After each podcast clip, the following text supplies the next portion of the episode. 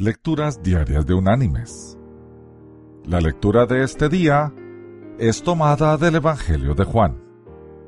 Allí en el capítulo 5 vamos a leer desde el versículo 24 hasta el versículo 29, donde el Señor nos dice,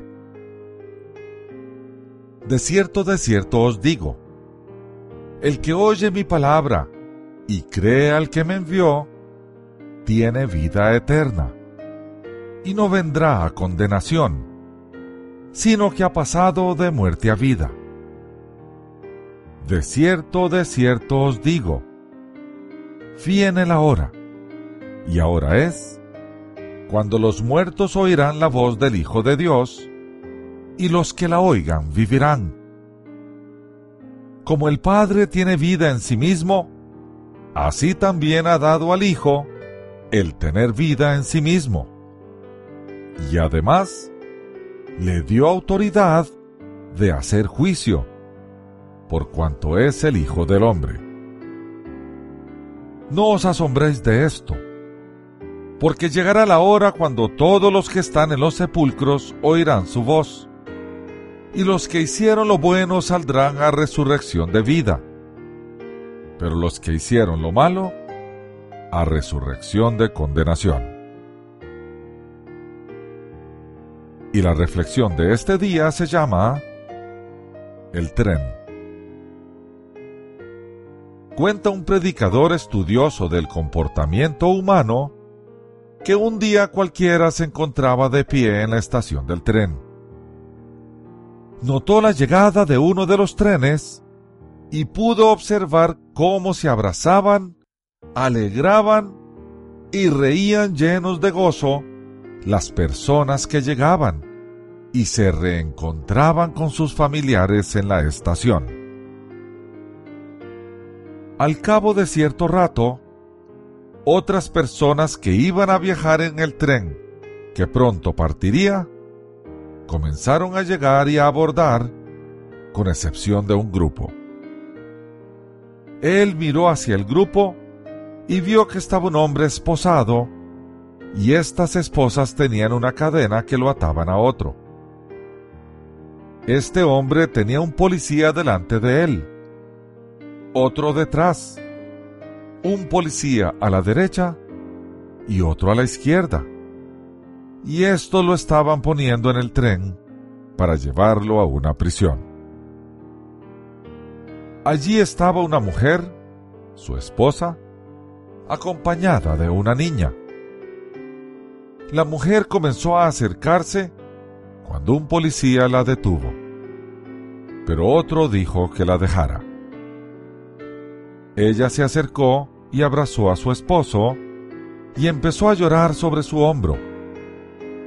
La niña abrazó a su papá por las rodillas y comenzó a llorar y a decir, No dejen que se lleven a mi papá por favor, no se lleven a mi papi. Después de un rato, uno de los policías quitó suavemente los brazos de esa mujer y apartó a la inconsolable niña del lado de su papá. Este predicador dijo, Yo vi a los policías y al reo subir los peldaños de ese tren y pensé, un solo tren trajo a tantas personas gozo y felicidad al reencontrarse. Pero el mismo tren trajo dolor, separación y juicio a otros. Así serán los días del fin. Mis queridos hermanos y amigos, una de las doctrinas más criticadas del cristianismo bíblico es la condenación. La gente afirma que un Dios de amor y misericordia es incapaz de condenar a nadie.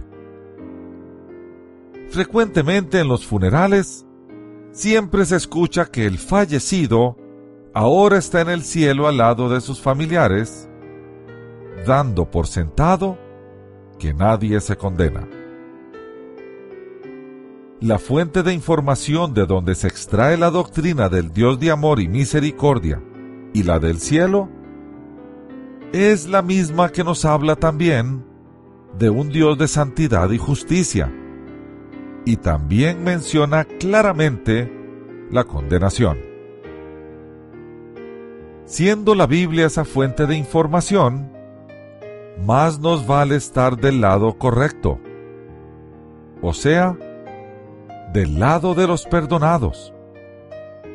Porque no nos confundamos. Ningún ser humano, no importa cuán bueno es, puede ganarse el cielo. Este está reservado para los 100% santos y puros. Y como no hay tal ser humano, todos necesitamos de perdón.